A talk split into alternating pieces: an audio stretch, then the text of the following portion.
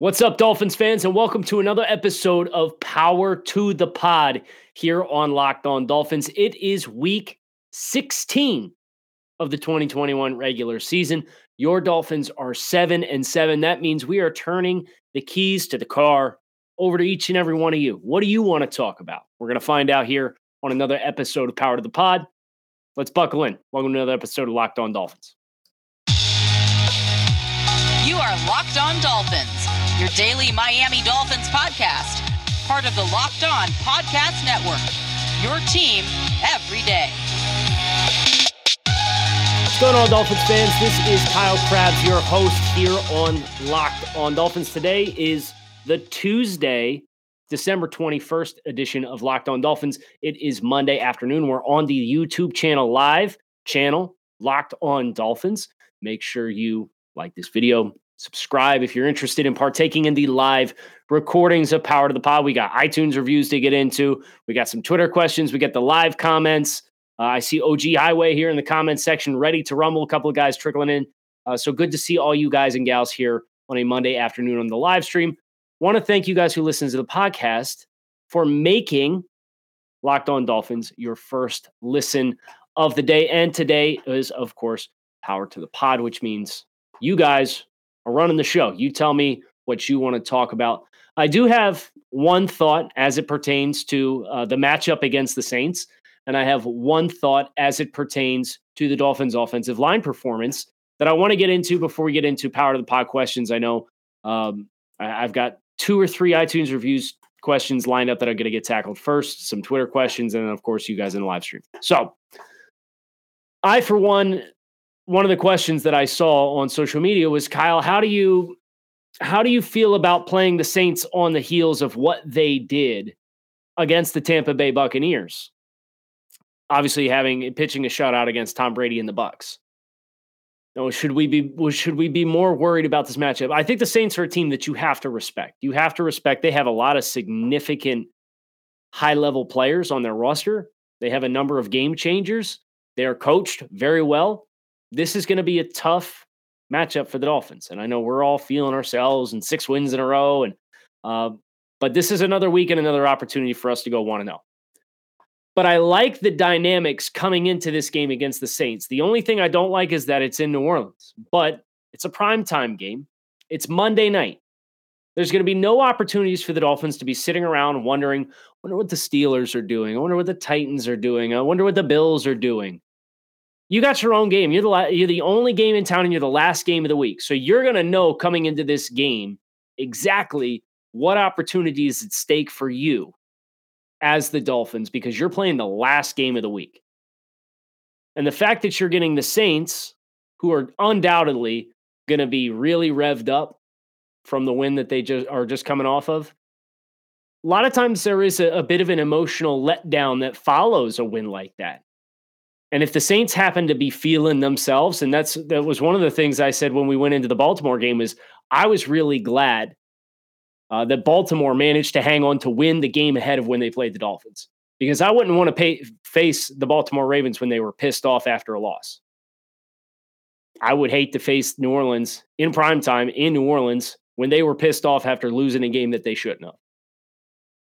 So from that perspective, I think that's something Miami can potentially use to their advantage is the Saints are coming off a win, a big win, an emotional win against a division rival. But you are also going to know it's exactly what's at stake. So you can be as focused as you possibly can be and not sit on the sidelines for the bye week for a week and sit around and watch the AFC kind of unfold in a way that, that makes you feel excited. And then you're coming in and playing the Jets and you kind of sleepwalk through the first quarter. There should be none of that this week. And for that perspective, I'm excited about the matchup against the Saints. A couple of comments trickling in. Make sure you guys leave your questions if you're here on the live show. I'm pleasantly surprised how many of you guys are here mid afternoon on a Monday. So, cheers to that. My thought on the offensive line. I don't know if you guys saw the numbers. I put out a couple of tweets. Uh, the folks at Pro Football Focus say what you will about their grading scale. I know not everybody agrees with that, but I do appreciate more than anything some of their metric tracking. And that includes for offensive lineman pressures allowed. And that can have some gray area that's involved to it. But the Dolphins' offensive line, according to Pro Football Focus, tracking from a pressures perspective, played their best game of the season on Sunday against the Jets. Liam Eichenberg, one pressure allowed. Austin Jackson, zero pressures allowed. Robert Hunt, one pressure allowed. Now, the situation at right tackle, and I know we got some questions in that for the Twitter questions, and I'm sure there's going to be twi- questions about uh, number 77 at right tackle on the blind side for Tua uh, here in the live stream as well. So we'll tackle those, those specifics later. But it's been really neat to see over the course of the past three weeks, the past three games, excuse me, not last three weeks, the last month, the last three games, the Dolphins, three 2020 or three young offensive linemen. Liam Eichenberg, Austin Jackson, Robert Hunt. Those guys have combined for over the last three games to account for seven pressures. There's some debate. What's the quality of the teams that they played from a pass rush win rate perspective? Carolina was one of the best in the league when the Dolphins played them. Uh, the Giants are no good, and the Jets are middle of the road. So you got good, bad, in the middle. Seven pressures across three guys over the last three weeks. I like it. We'll see how sustainable it is when you play the Saints and you play the Patriots again. And uh, the the Titans have a couple of dynamic pass rushers between Jeffrey Simmons and Bud Dupree and Harold. Like they got some hitters in the pass rush as well. So it's a good test over the next three weeks. But the last three games that you played, that's a really encouraging sign for some young offensive linemen. I don't necessarily know that it would stop me from going out and acquiring a left tackle, and it certainly wouldn't stop me from going out and acquiring a blindside left tackle. But at the very least, if they can string this together, they can finish this season strong.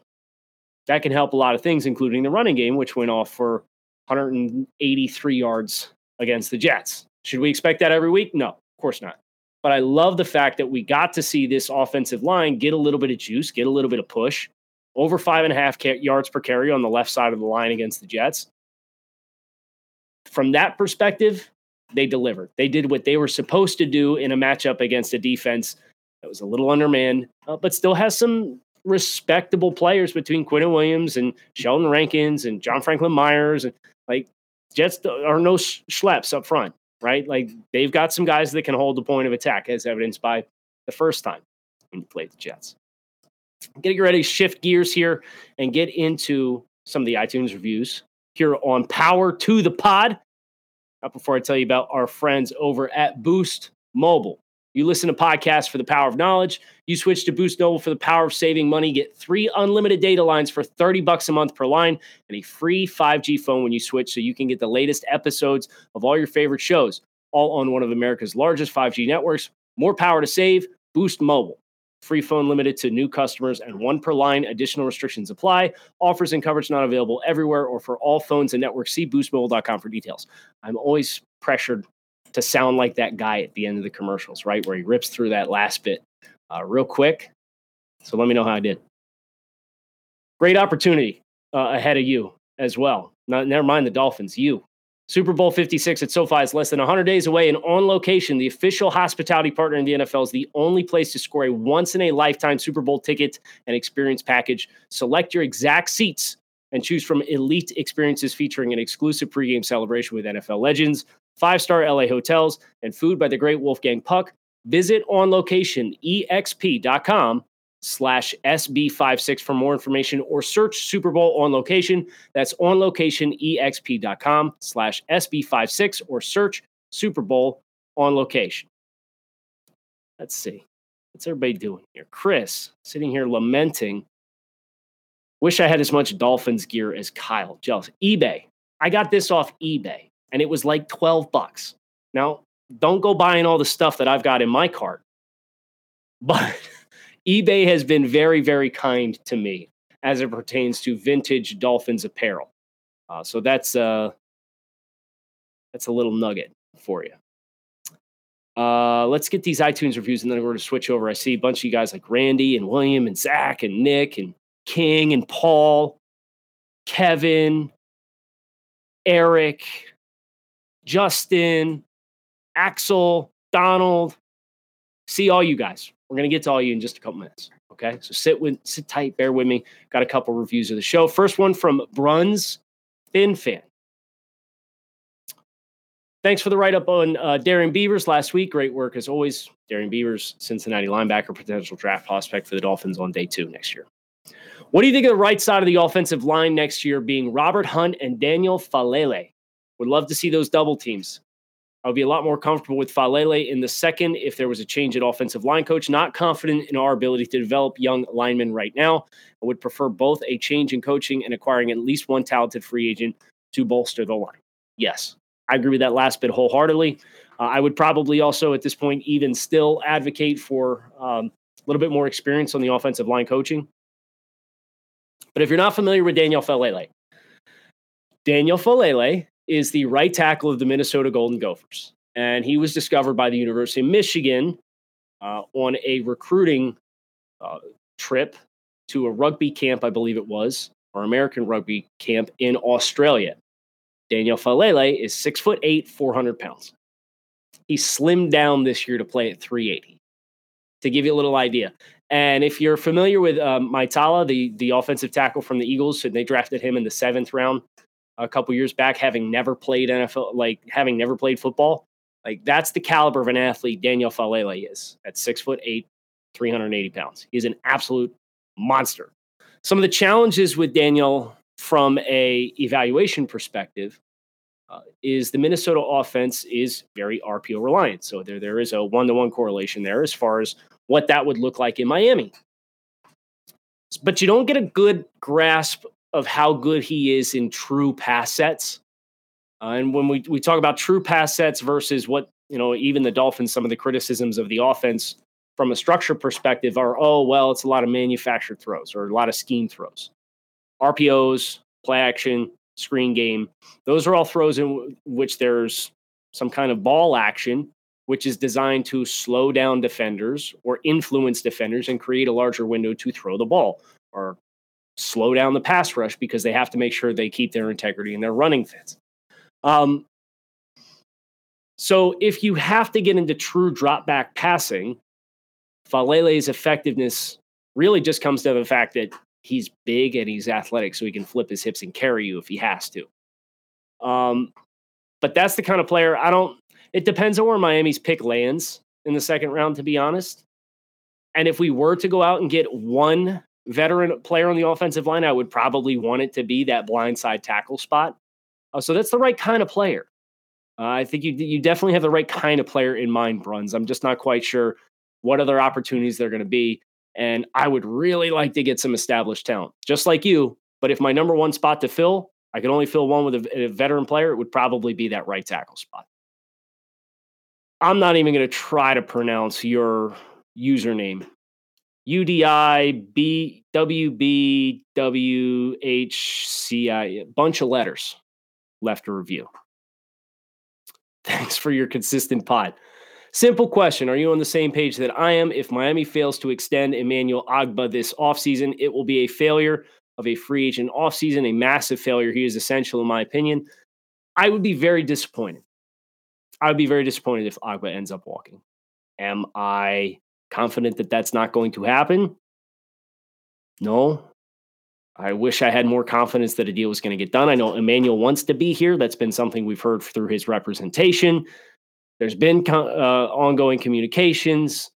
The challenge is finding a value that's going to be perceived as acceptable to Emmanuel with the performance he's put on the last couple of years in Miami versus uh, a salary cap situation that is growing at a very fast rate. You know, they, they've cleared the cap this year to go up to $208.5 million versus 181.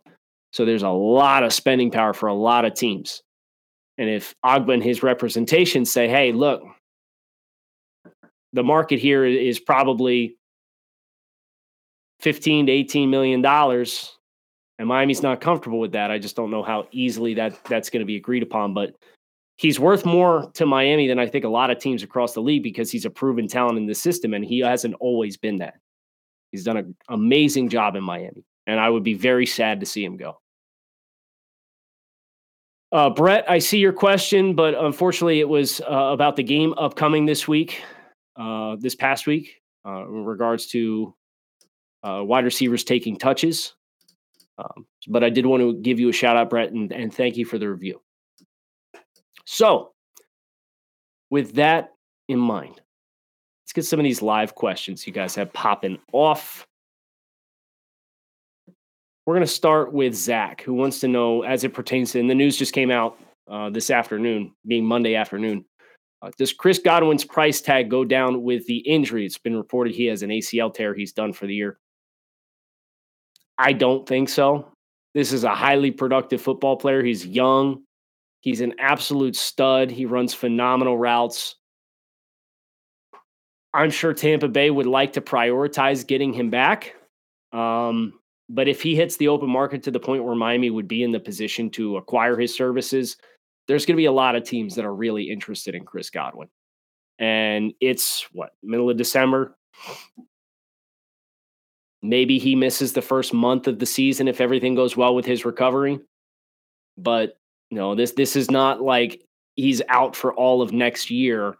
So good luck trying to negotiate a contract. I would expect Chris Godwin's price is probably still going to be in the the floor is what Kenny Golladay got, which was like 18 million per. And the ceiling's probably up over 20. So he's an amazing talent. And if Miami chose to go that route, more power to you, uh, as long as you can make the finances work to address the rest of the roster. Kevin, happy Victory Monday to you as well. Merry Christmas. Appreciate that. Uh, this question from RC Blue.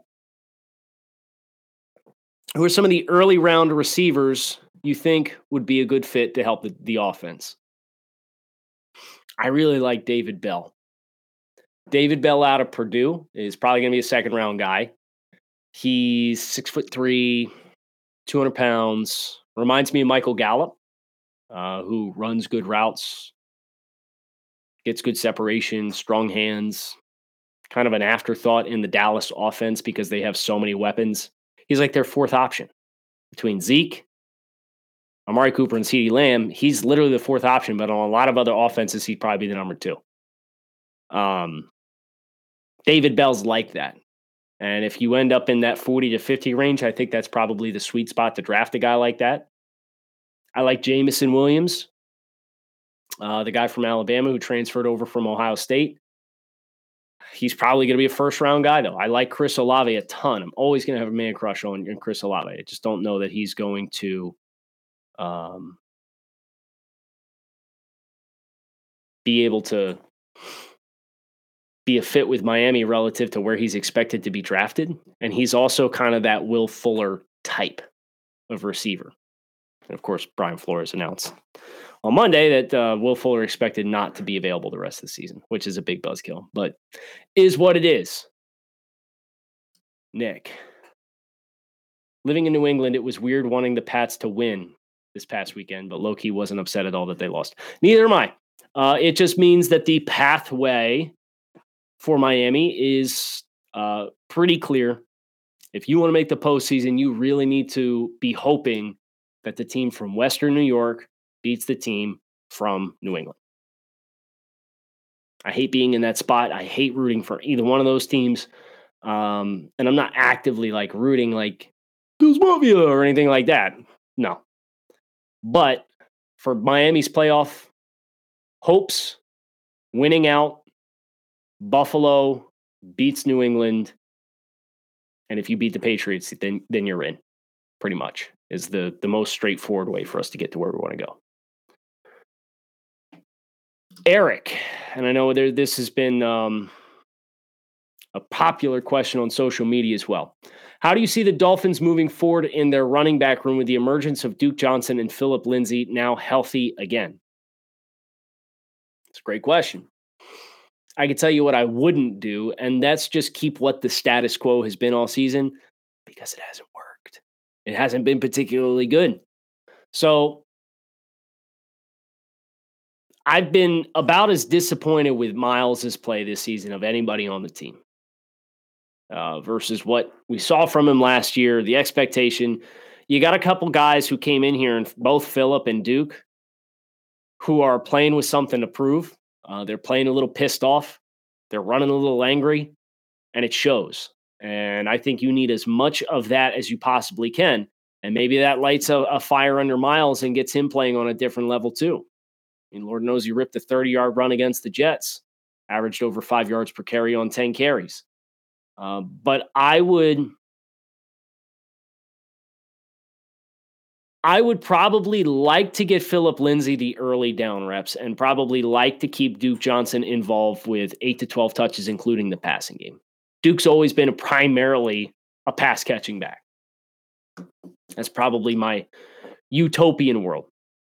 Chris, I was shockingly comfortable with Tommy Lee Lewis returning punts. That's what he does, right? This is those are the kind of guys, and that that's what's kind of weird about what Miami special teams has been like this year after trading Jakeem Grant. Is you got Jevon Holland and Jaylen Waddle back there who are also responsible for big roles on offense and defense versus a guy whose specialty is is just handling kicks. Here we go. Everybody loves a little Tua question. So Justin brought the wood for us. Speaking from a long term perspective, Tua has clear and obvious limitations as a quarterback. Are you worried about those limitations when it comes to long term success, aka winning a Super Bowl? I I would generally agree that that Tua, and I would say this about most quarterbacks in the NFL, they have limitations. Every quarterback in the NFL, with the exception of like probably two or three, is a system quarterback and I genuinely believe that having done enough NFL draft evaluation as I have done over the course of the last eight years, which is how long I've been in the NFL draft space, environments are very important to quarterbacks because they all have limitations. And if you do not cater to those limitations, if you do not have trust in that player, the results that you are going to get aren't going to be pretty. So, looking at Tua through that light, and I know that's the big debate today on social media for some reason, mm-hmm. is you know Tua's got a weak arm. Tua has sufficient level arm strength. He doesn't have a cannon. This isn't the first time I've said this on the podcast. Do I think he has a weak arm? No. He has a sufficient arm. His feet need to be set for him to make tight window throws and try to drive the ball into the deeper and intermediate areas of the field. You ask him to throw actively on the run, especially if he's not downhill, getting downhill towards the line of scrimmage. He usually doesn't get on top of the ball. The ball comes a little high. That's what happened on the first interception. Ball was high, outside, couldn't really drive that throw. So I think there's ways that you can help to it. Let's get some better right tackle play in here for starters and figure out how many other starters you need on the offensive line. Let's get a running game so that you can lean on that a little bit more. But I think the misperception about a lot of quarterbacks is that they could go anywhere and be successful. Tua is no different. He's got pros and cons. It's are you comfortable with what those pros and cons are? And I need to see what his development is like as a traditional drop back passer without the RPOs and the play action passing and the screen game. Without all that, I need to see how he grows in that capacity because right now it's not a strength of his. But I need to see what that looks like with development before I can personally make that judgment with confidence. Donald, shout out to the liver. So the winning streak uh, has prompted me to call upon all of the fans to help with the good luck charm of consuming adult beverages. Uh, and it was glorious hearing from so many of you guys last night with a whiskey chug or a wine chug or a beer chug or whatever it was that you guys choose to do. So it was really cool to see that thing kind of grow some legs. And of course, I consumed a little bit, but I said, hey, the funnest part of this for me is all of you guys being a part of it too. So why don't you guys get in on some of the action? Speaking of getting in on the action, Bet Online has you covered for all of your favorite sports with more props, odds, and lines than ever before as football season continues its march to the playoffs. Bet Online is your number one spot for all the sports action this season. Head to the new updated desktop or mobile website to sign up today. Receive a 50% welcome bonus on your first deposit using promo code LOCKED ON. from basketball, football, NHL, boxing, and UFC to your favorite Vegas casino games. Don't wait to take advantage of all the amazing offers available for the 2021 season. BetOnline is the fastest and easiest way to bet on all of your favorite sports, and it is where the game starts. You guys are blowing up the comments section. What in the heck is happening here?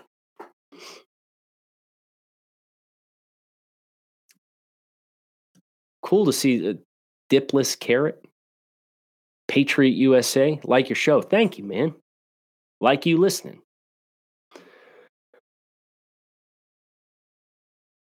Let me see. I want to get a couple of these Twitter questions in before we get back to the iTunes review or back to the comments section. One from William, which I'm sure a lot of people are wondering, is why is Davis still starting at tackle? He's a liability and has been hurting the team all year. I think they they made this bed when they decided that they wanted to play Robert Hunt at right guard.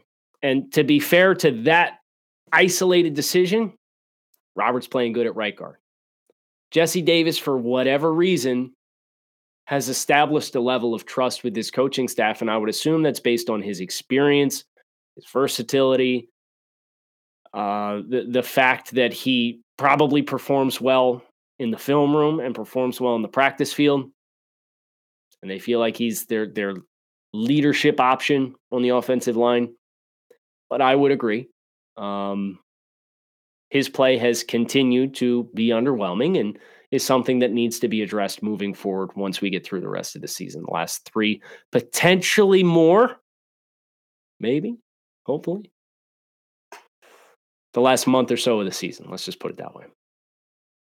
Uh, ouch, Miami Dolphins. Love to hear about where you had the league's young quarterbacks as prospects coming out of the draft. It's a great topic, but that's also something I want to tackle. I'm not going to bury that into a minute and 20 second segment here on Power to the Pod. We're going to do that in the off season. That's going to be a fun conversation to talk about uh, when we get to the off season content schedule, which gives me a lot more flexibility. Aaron, has Tua been balling out his quotation marks, not mine, enough in your eyes to prove to management that he's the guy? I would love to say with certainty one way or another, but I genuinely have no idea what they're going to, what conclusion they're going to come to. Um, I think Tua has played about as well as you could have possibly hoped relative to the situation that he's currently in with the injuries to the skill players like a Will Fuller, Jaylen Waddle missing last week, DeVante Parker missing a bunch of time, uh, the lack of the running game. You know, you, you acknowledge all these issues exist.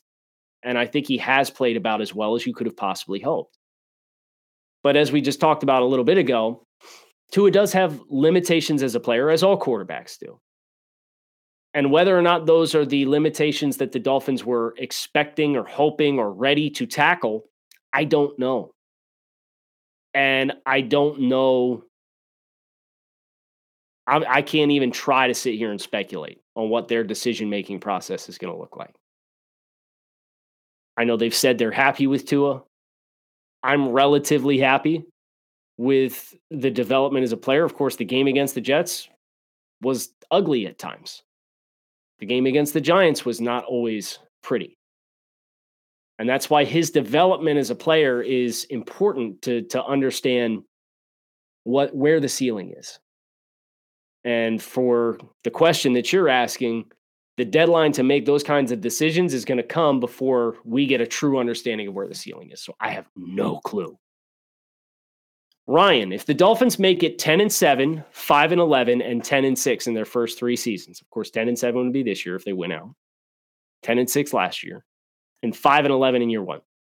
What's your perspective on where the team stands in this era? Well, you know, halfway through the season, we were talking about exploring the idea of changes that might need to be made. If you get to 10 wins, and you have back to back 10 win seasons, that's about as much as you could possibly hope for as it pertains to the Miami Dolphins.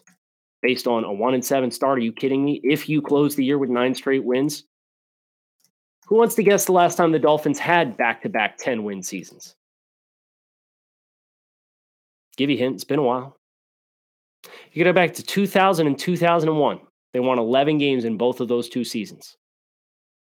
I think it is important uh, to be able to get two wins out of the remaining three games and be able to say that you have that kind of forward momentum, which is not something you've been able to say for 20 years, consecutive winning seasons. I think that's a huge deal, personally. Axel says Tua's ceiling is Ryan Tannehill level of play. It's interesting, right? Because I think they have different strengths as players. Ryan was more physical attributes, uh, but limited instincts. And I think Tua at times, he's got a much more natural sense and feel of pressure around him, anticipation throws, uh, but doesn't have the physical side of it that Ryan did. So there's an interesting foil between those two guys. Pat with a hard hitting question. Thanks for asking this one, brother. Where amongst all the options do you rank the all aqua jerseys? Buckle in, you're probably not going to like this. I like him a lot. And I think it's silly if you don't. I know it's not the hardest color in the world, but I think it looks clean. Uh, I like white on white. I like aqua on aqua. I like aqua tops and white bottoms. The one I like the least is white tops and aqua bottoms, and they, they wear that one way too much for me, personally. Uh, but I like aqua and aqua. Edgar, good question. Level of importance for locking up Christian Wilkins long term. Seems like a glue guy and a really good player to boot. Without that personality to keep players engaged, don't know if we come back from one and seven. So I can't speak intelligently on the last part, but I would agree with you on wanting to lock him up long term, being a glue guy, and being a really good player. I think all those things are factual. Uh, Christian is super talented. Uh, his role in the defense is diverse. They ask him to do a number of things, and a lot of the time that doesn't involve getting penetration and being a splash player. Uh, but I would absolutely start to look, look to lock him up because if you wait, you might end up seeing his development continue to trend upwards and you might end up having to pay him more. So this is one of those examples where like I would actively look to set the market on that group of defensive linemen.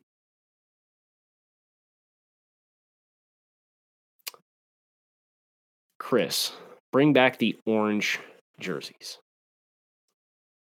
I can get behind that. I'll just say that. Our last one of the day comes from SK5406. Would Joe Brady be a good fit as that for the offensive coordinator? Carolina's offense wasn't particularly good, and his sample size at LSU was small. And Miami has gotten themselves into a little bit of trouble by going after young coaches. Not necessarily for the OC spot, but in general, this year, one of the pitfalls of the early season struggles was young coaching. I don't think I'd necessarily be interested. And I don't know necessarily that Miami's personnel fits with Joe, what Joe Brady ideology a lot calls for. A lot of five man protection, so they're empty. They're sending maximum routes out into space.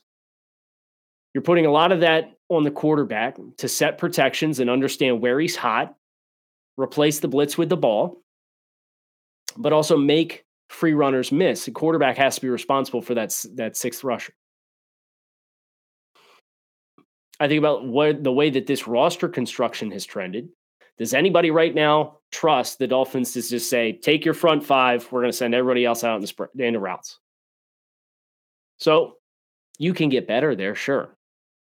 But that's a big leap of faith to bring a guy in whose entire offense is predicated on five man protections. That's a, a different style of offense than what Miami has been building upon this season. So I think there's probably good opportunities to find guys that overlap a little bit more with what Miami has been doing. Um, and I'm a little turned off to the the lack of experience. And I, I do think he was the fall guy in Carolina. Carolina's fallen apart at the seams throughout the back half of the season. Um, so I would probably pass on Joe Brady personally.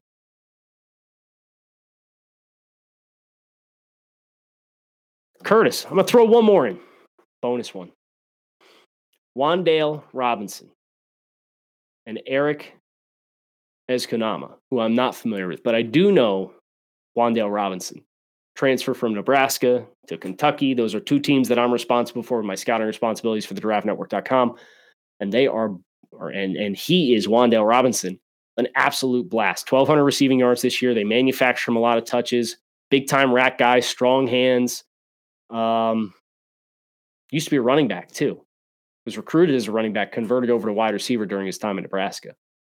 Um, he's a fun player. Uh, I would love to see as somebody who would complement what you have in Jaylen Waddle and bringing back Lynn Bowden Jr. for next year, who I certainly wish we, we would be having opportunities to say here and now, uh, but we don't. But uh, yeah, Wan'Dale Robinson, I, am in on is probably a third round guy. Is probably the kind of round range, and that's going to be tough for Miami because their pick right now is in that comp pick range, thanks to the trade with San Francisco. Um, but if he's there for you, he'd make a lot of sense as another separator and another guy who can create with the ball in his hands. I want to thank everybody for tuning in to another episode of Power to the Pod. Uh, I got to be honest, I was not expecting anywhere near this much activity on the YouTube stream. Uh, if you're interested in getting on the YouTube stream, go to Locked On Dolphins, hit subscribe on the channel, like this video. That way, you get opportunities to get push notifications when we go live. You can hop in and join us. There's 60 something of you guys in here on a Monday afternoon during the workday. I won't tell, I promise. But uh, if you prefer to listen to the podcast feed, make sure you hit subscribe. Keep it locked in right here on Locked On Dolphins. Kyle Crabbs, cheers. Thanks as always for tuning in. Enjoy the rest of your Victory Monday slash Victory Tuesday.